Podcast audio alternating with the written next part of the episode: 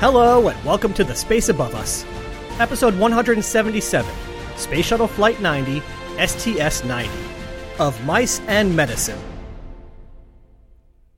Last time, we watched some spacewalks through the window, played some video games, and wondered just how many fires a single space station could endure as we rode along on NASA 7 with Andy Thomas, the last astronaut to live and work on Mir. We'll see a little more of Mir when we go to pick Andy up, and I've got a retrospective episode planned. But with the end of NASA 7, astronauts were out of the long duration spaceflight game for now. While Thomas was working on Mir, life continued on Earth and even above it. Today we'll cover the one shuttle mission that flew during Thomas's lengthy mission, STS-90. STS-90 is a mission that's sort of the last of its kind. We still have some upcoming missions that will be dedicated to science, but the great majority of the remaining flights are related to the ISS or Hubble, and none will have such a singular focus on a single field of scientific inquiry. Now, a concept like focus can be pretty qualitative and tough to pin down, so here's something a little more definitive about this mission. Not counting the unpressurized pallets, cause they're kind of boring, this is the final flight of Spacelab, Spacelab, of course, is the European-made big pressurized can that was placed in the orbiter's payload bay, greatly expanding the capability of the shuttle and transforming it into an on-orbit laboratory. First introduced way back on STS-9 with none other than the great John Young in command of the mission, Spacelab would go on to fly 16 times in total, including today's flight. Spacelab essentially made the orbiter into something in between the space truck it was originally envisioned as and something like a space station. It was as if, for two weeks at a time, NASA had a one module space station at its disposal. As always seems to be the case in spaceflight, the program cost more than expected and didn't always have as quick a turnaround as was hoped, but there is no denying that Spacelab was a huge success. According to space shuttle historian Dennis Jenkins, in only its first decade of flight, Spacelab supported more than 760 experiments, resulting in more than 1,000 peer-reviewed articles, 2,000 talks and abstracts, and 250 master and doctoral theses. And by 2009, an incredible 5,475 publications had resulted from Spacelab experiments. Inside Spacelab for its final flight was Neurolab, an investigation into how the nervous systems of humans and animals are affected by spaceflight. For part of the reason why this mission is sort of the last of its kind, we can turn to an oral history interview with Dr. John Charles, the principal investigator of the lower body negative pressure device we're so familiar with. He said, quote, the investigator community themselves realized early in planning for SLS-1 that they were interfering with each other. They couldn't do all the things they wanted to do just because somebody else's final state, after the astronauts finish doing that investigation, becomes the next guy's initial condition. That initial condition doesn't mimic what happens in regular spaceflight. It mimics what happens when your astronaut has just finished drinking a gallon of some sort of metabolic tracer fluid or something. End quote. So with SLS-1 flying in 1991, that means that as early as the late 80s, scientists were realizing that their experiments were sort of stepping on each other. Clearly, that does not mean that useful science couldn't be done, but it does make planning the mission and the experiments much more complex and difficult. So really what scientists needed was a way to do these experiments without cramming them all into the same frantic two week period. They needed time for crew members to return to a baseline. Basically, stop me if you've heard this before, they needed a space station. So yeah, at this point in the program, all roads lead to the ISS. We'll get into what exactly Neurolab entails once we make it into orbit, but first let's meet the crew. On this flight, we've got more rookies than we've seen since all the way back on STS-73, 18 flights ago. So with apologies to the newbies, the bios are going to be a little shorter than usual, or at least I'll try. Commanding this mission was Rick Searfoss, this was his first time in the commander seat, but we know Searfoss from STS-76, where he was the pilot and helped to drop off Shannon Lucid for her extended stay on Mir. This is Searfoss's third and final flight. Joining Searfoss up front was today's pilot, Scott Altman. Scott Altman was born on August 15, 1959 in Lincoln, Illinois, growing up in nearby Pekin, Illinois. He graduated from the University of Illinois with a degree in aeronautical and astronautical engineering and set off to join the Air Force. Unfortunately, he found that he was too tall for the Air Force, but apparently the Navy had more lenient height limits, and Altman was soon in training to be a naval aviator. He completed two cruises while flying the F-14A before heading over to the Navy's test pilot school. Around that same time, he went back to school and picked up a master's in aeronautical engineering. After returning from a deployment that saw him serve as strike leader over southern Iraq, he was selected as an astronaut, reporting to JSC in March of 1995. Altman has already sort of blown up my shorter biographies plan, but there's one more anecdote of his that I simply can't not include. He's the real maverick.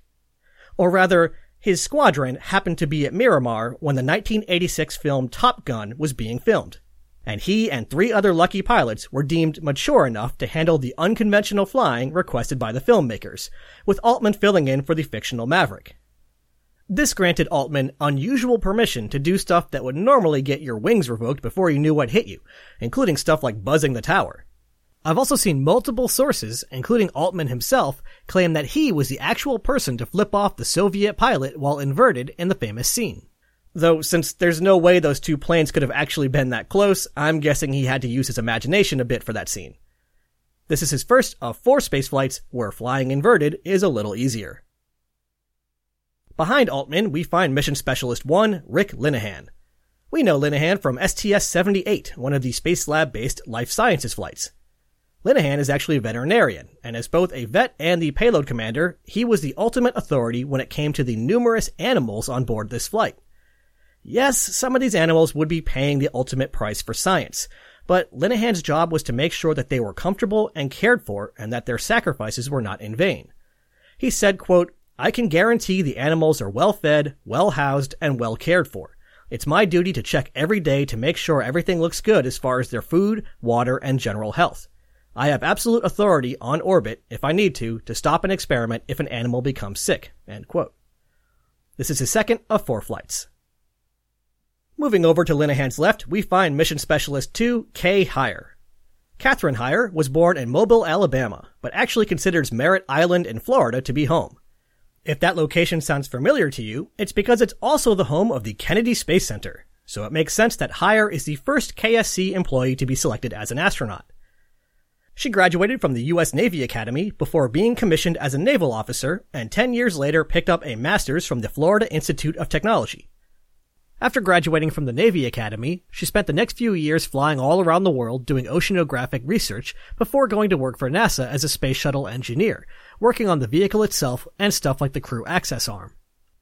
In 1993, she became the first woman assigned to a combat air crew as part of Patrol Squadron 62. As Mission Specialist 2, Hire is today's flight engineer, and she'll be helping Searfoss and Altman keep the orbiter happy and healthy while the science team toils away in Space Lab. This is her first of two flights. Moving downstairs, we meet Mission Specialist 3, Dave Williams. Dave's actual first name is David, which is spelled D-A-F-Y-D-D. I'm not sure entirely how to pronounce that, but it doesn't really matter since he usually goes by Dave.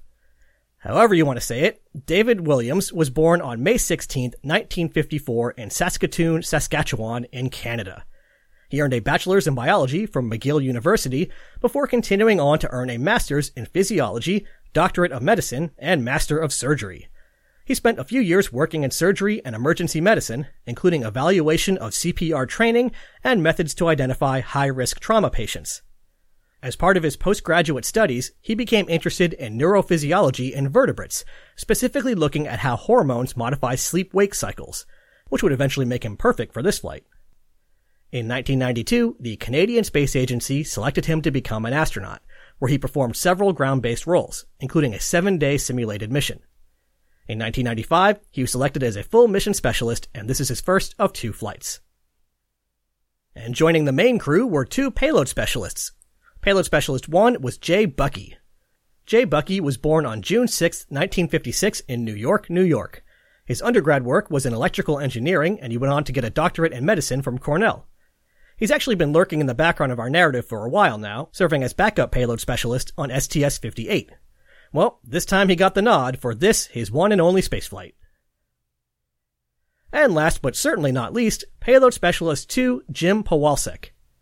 James Pawelczyk was born on September 20th, 1960 in Buffalo, New York, but he would say he's from nearby Elma, New York. He earned one bachelor's degree in biology and another in psychology, a master's in physiology, and a PhD in biology.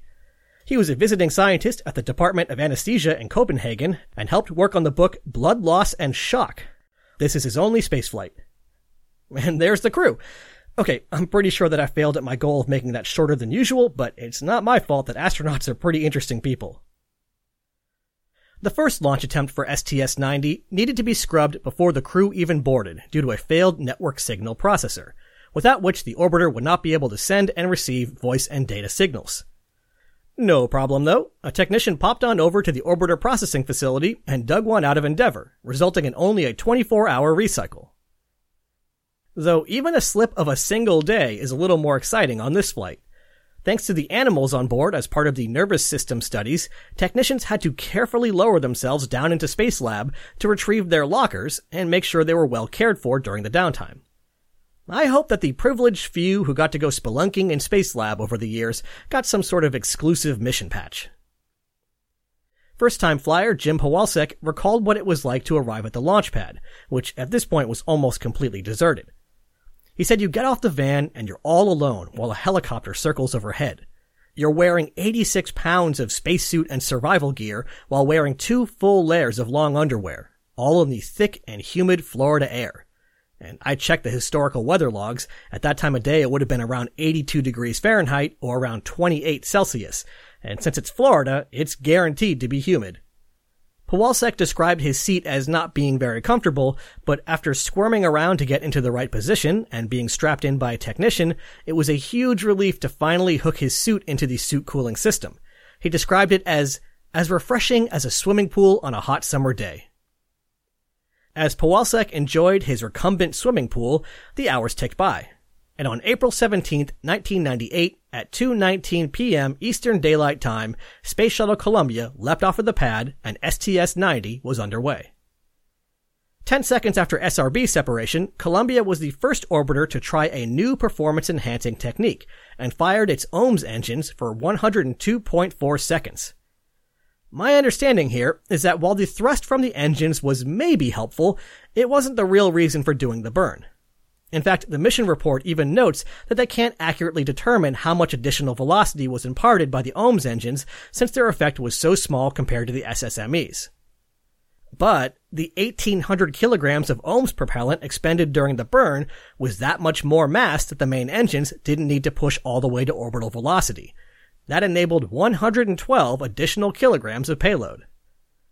I didn't see a rationale for why it was okay to burn off 1800 kilograms of OMS fuel before the mission even got going, but I suspect that it has to do with the small size of the propellant tanks in the forward RCS module. My guess would be that those smaller tanks were always the limiting factor, which left more than enough extra in the rear tanks, so they may as well use it.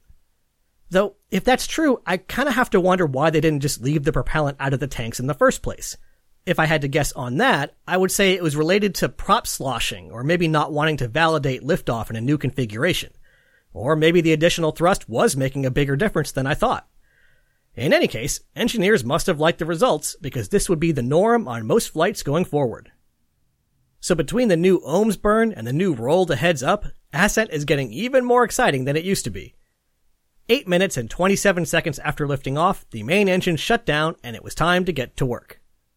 Spacelab activation was delayed by 40 minutes due to high carbon dioxide levels inside, but those soon dropped and the crew were able to start activating the laboratory. Inside were mice, rats, fish, snails, and crickets, adding up to over 2,000 animals who had just made the ride of their lives. These 2,000 animals, along with the seven big ones in the bright orange suits, would be participating in 26 experiments. 11 performed on the crew and 15 on the animals.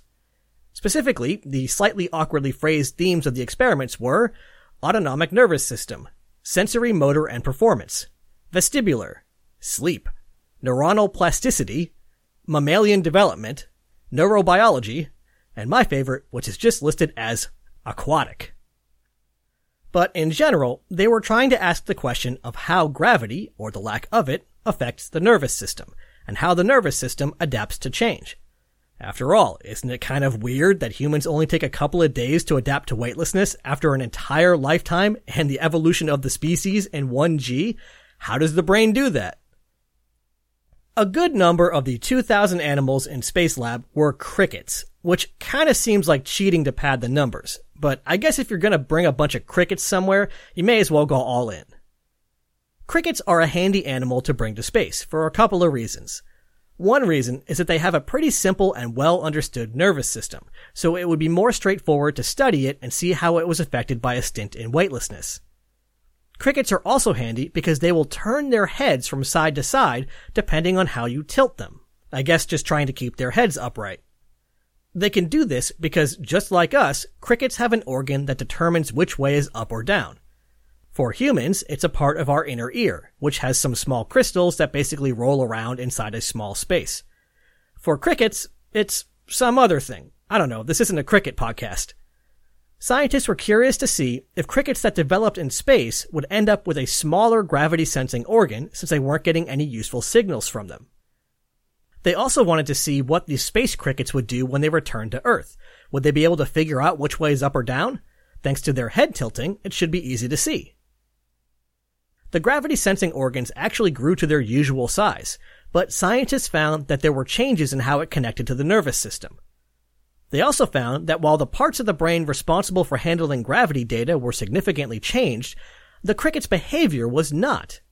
Which meant that somehow the crickets were compensating and adapting in a way that was not exposed by this experiment. So if anyone out there has always wanted to fly some crickets in space, there's your excuse.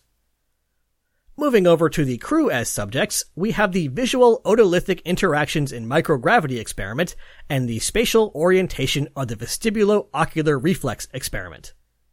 These two combine into what I call the crazy chair. It seems like scientists are always trying to find excuses to load astronauts into crazy chairs and probably make them barf. For this one, a crew member would load themselves into this big chair that sort of looked like an ejection seat. Once inside, they would seal themselves off from any light from the rest of Spacelab, and would position a special camera that could watch the movement of their eyes. Then, the chair would start spinning at 45 RPM, the same as a vinyl record. The fast ones. With no visual stimuli, the crew member's brain only had their inner ears to rely on for data. So after a few minutes, they would actually stop feeling like they were spinning and instead feel like they were being tilted in a direction that depended on how the chair had been oriented. By studying their eye movements during this adaptation phase, scientists could learn how the brain switched its understanding of how it was moving. The post-flight presentation includes some video shot from the chair, and man, it really gets going. I wouldn't even want to get in this thing on the ground, let alone in space. One question scientists sought to answer on this mission was if there is a critical period of development where if gravity is not present, an organism will never learn how to properly handle it.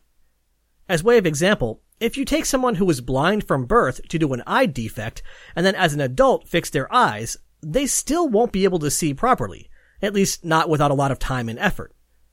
That's because for all those years that the eyes weren't sending any useful data, the part of the blind person's brain that normally is dedicated to vision got bored and started lending a hand to other tasks.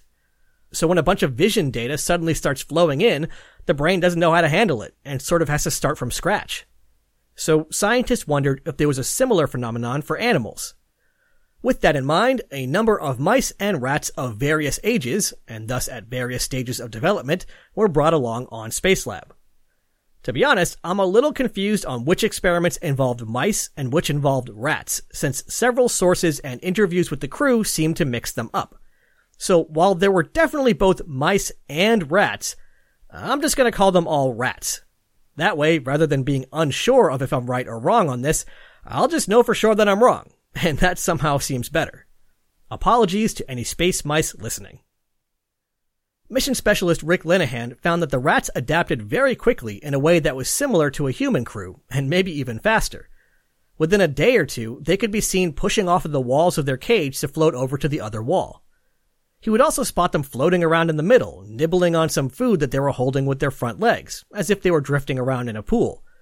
Then they would let it go, push off, go get some blobs of water to sip on, and then go back and retrieve their floating food. He said, quote, some of them were so relaxed, like it was no big deal to them. It takes us humans a while to get used to manipulating things in freefall, and these guys were doing it on the second day. End quote. The crew also found that the rats would get around much like they did, by primarily using their forelimbs and sort of dragging themselves along with their hind limbs following. Once they had their space legs, they had no problem scooting around a little jungle gym in their enclosure. Once everyone was back on the ground, scientists found evidence that supported the idea of a critical period for developing motor skills. The space rats had an unusual way of walking, where they seemed to only be using their forelimbs, just like how they learned in space. Additionally, their walk was unusually low to the ground, since their brains weren't firing the muscles that were responsible for lifting you up as part of a normal walk cycle. They also found that parts of the space rat's brains seemed to have developed more than the ones that had stayed on the ground. The scientists speculated that this may have been caused by the extra engagement the space rats got from being able to explore their enclosure's walls and ceiling, while the Earth rats only had the floor to explore. But it seems that this may have been a double-edged sword, because once back on the ground, the space rats' development slowed, perhaps because they were now understimulated by being constrained to a boring 2D floor, so the Earth rats eventually caught up. So while these results aren't likely to be a concern until pretty far into the future, it has serious implications for humanity as a spacefaring civilization. I'm pretty sure this was obvious already, but there was now concrete evidence that trying to raise a human baby in weightlessness probably wouldn't be a great idea. Setting aside the concern about various messy fluids that are a problem even in 1G, let alone weightlessness, the baby's brain would be eagerly trying to learn how movement and limb coordination worked at a time when the rules of movement were very different than usual.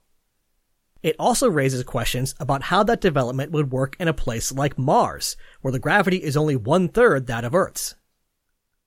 Moving back to experiments on the crew, we have a slightly unpleasant but interesting look at what role the nervous system plays in adapting to spaceflight, or readapting to life on Earth.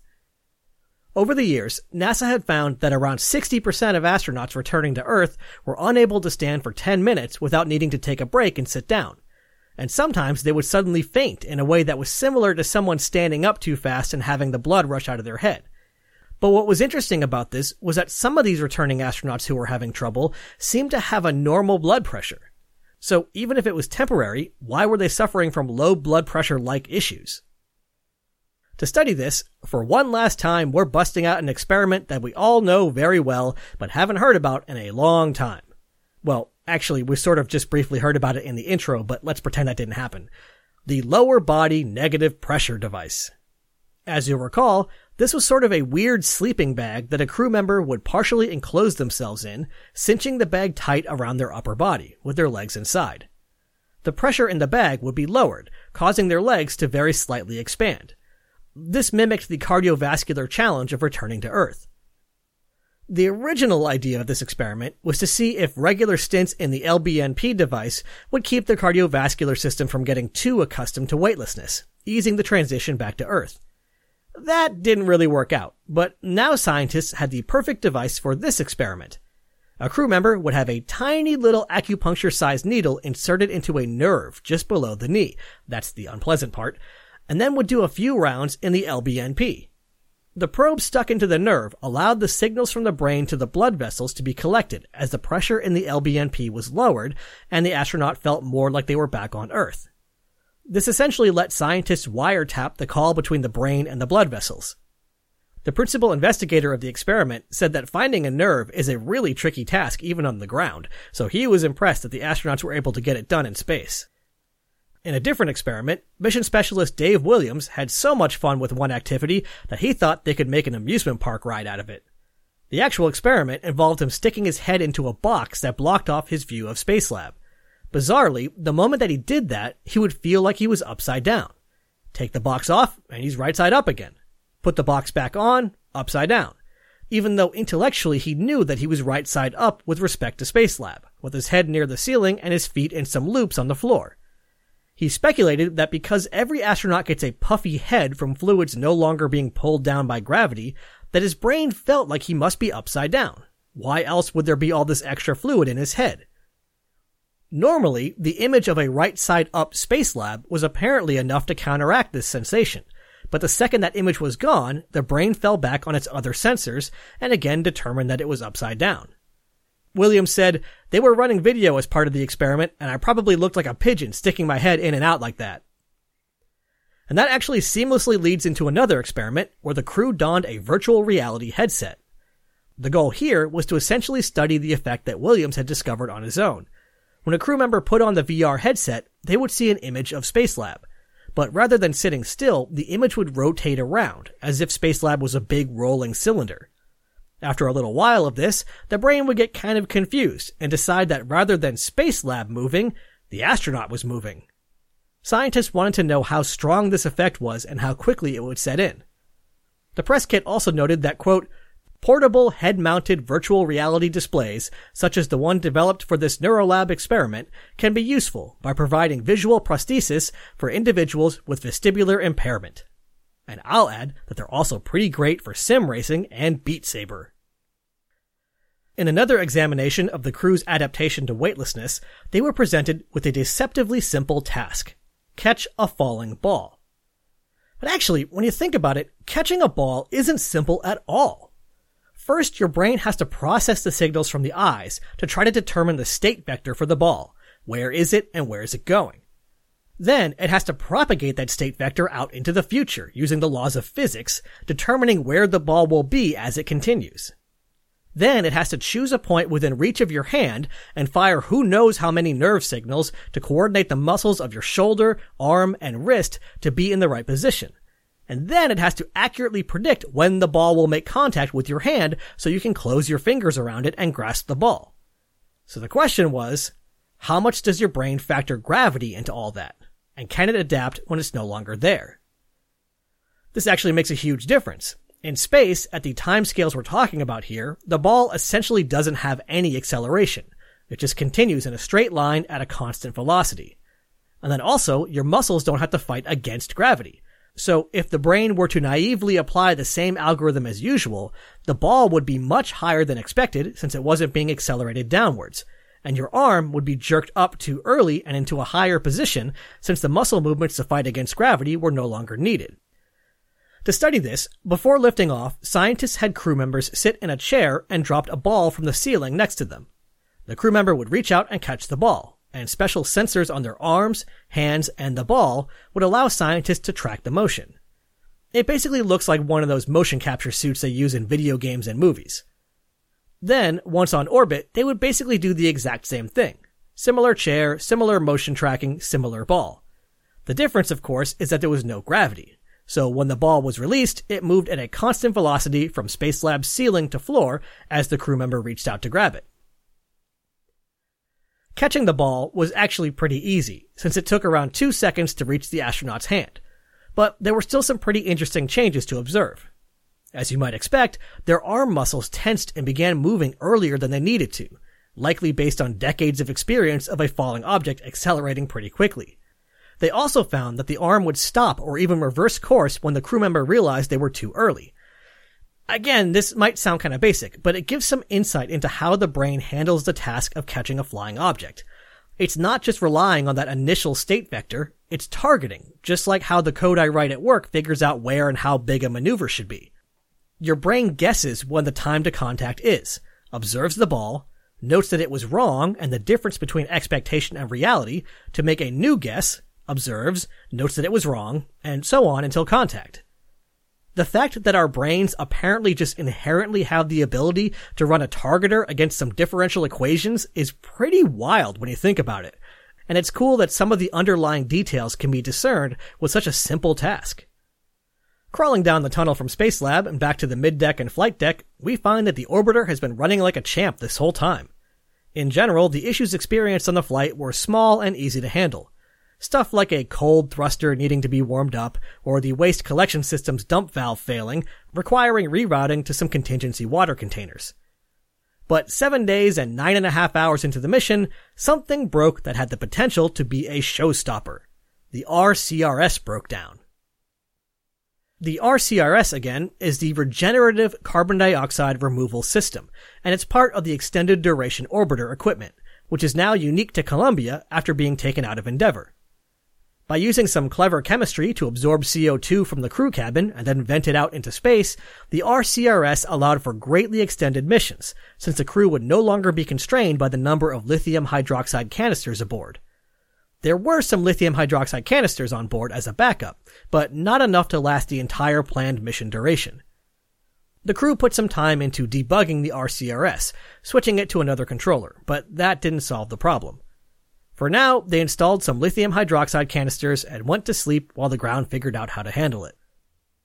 The next day, the ground had a plan, and Commander Searfoss and pilot Altman worked to take the device apart and bypass a problematic valve that was allowing ambient air to mix. Around 18 hours after it first failed, the RCRS was back up and running, and everyone could breathe a sigh of relief, which the RCRS then promptly scrubbed of CO2.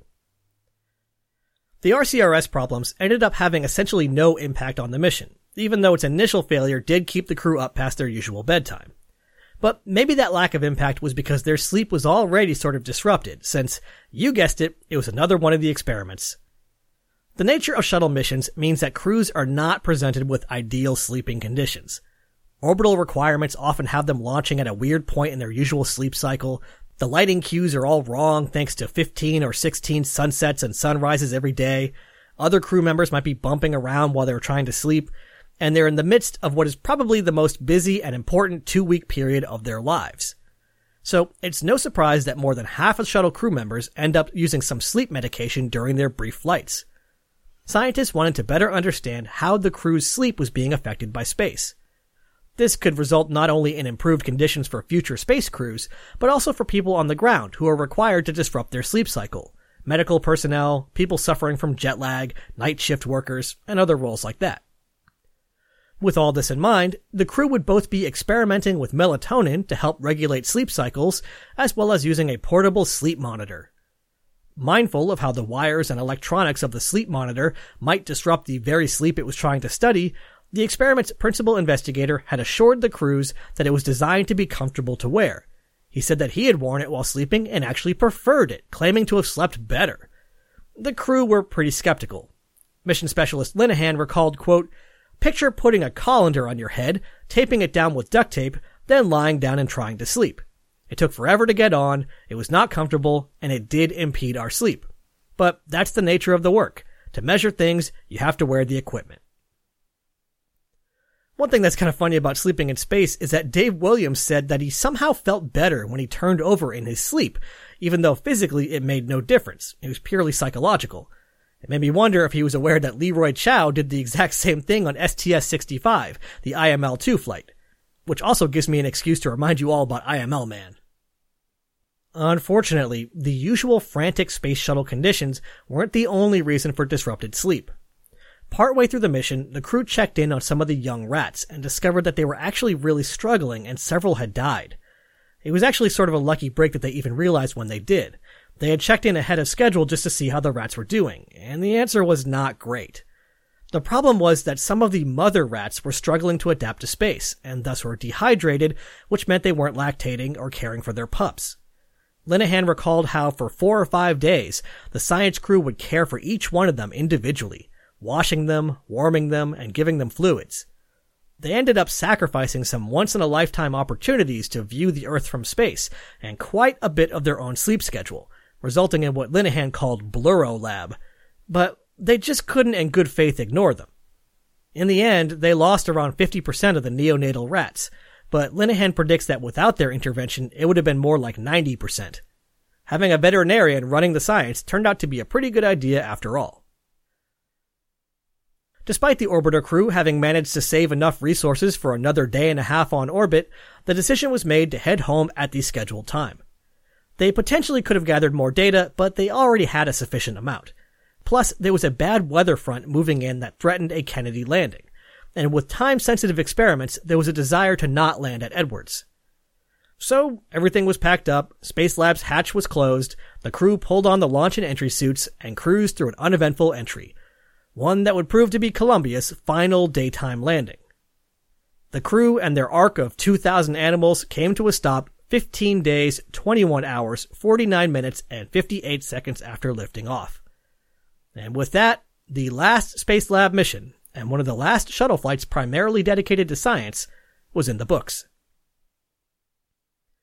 The mission was so successful that serious consideration was given to reflying the exact same crew, orbiter, and payload, STS-94 style. A three-month gap in the launch manifest had opened up due to delays in ISS construction, and such a flight could be done without impacting the schedule. But concerns over schedule risk prevailed, and the idea was shelved. Of course, to add insult to injury, the three-month gap widened, and it was later clear that the reflight could have happened after all.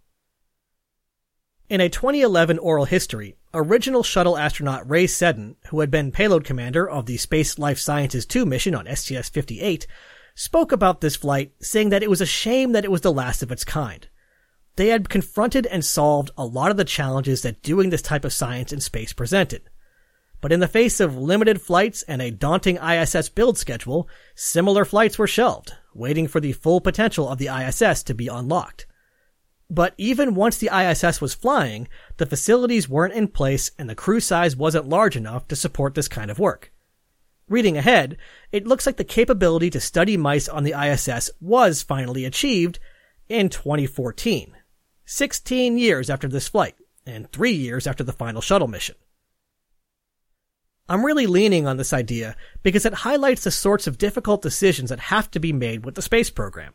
It's only possible to fly so many missions every year, and only so much stuff can fly on each flight. Just like how we have to wonder what could have been done with 10 flights that didn't go to Mir, we have to ask what will provide more value. Using the shuttle to build the ISS, or to fly a couple dozen more space lab missions. I'm certainly no expert on this front, but I tend to think that NASA made the right call here, even if science capability on the ISS came online slower than was hoped. The ability to study a topic for weeks, months, or years on the ISS is something that Space Labs simply can't provide. But I do sympathize with Rhea Seddon's regretful sentiments. But all of that is in the future.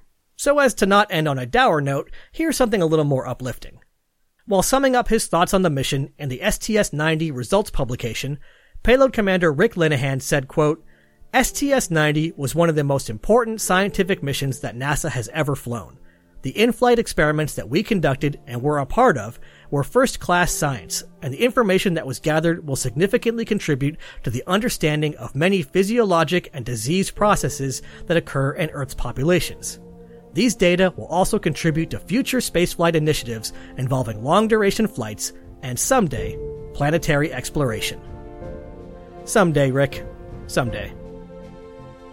Next time We'll add another last to our list as we go pick up Andy Thomas on STS 91 and drift through the myriad modules of Mir for one last time. Ad Astra. Catch you on the next pass.